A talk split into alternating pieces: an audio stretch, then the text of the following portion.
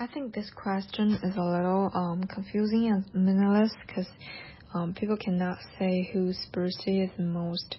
important or significant, because for everyone,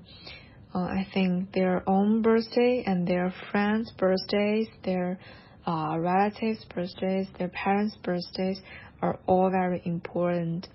But um, if you need me to pick one, I think it should be the birthday for the nation,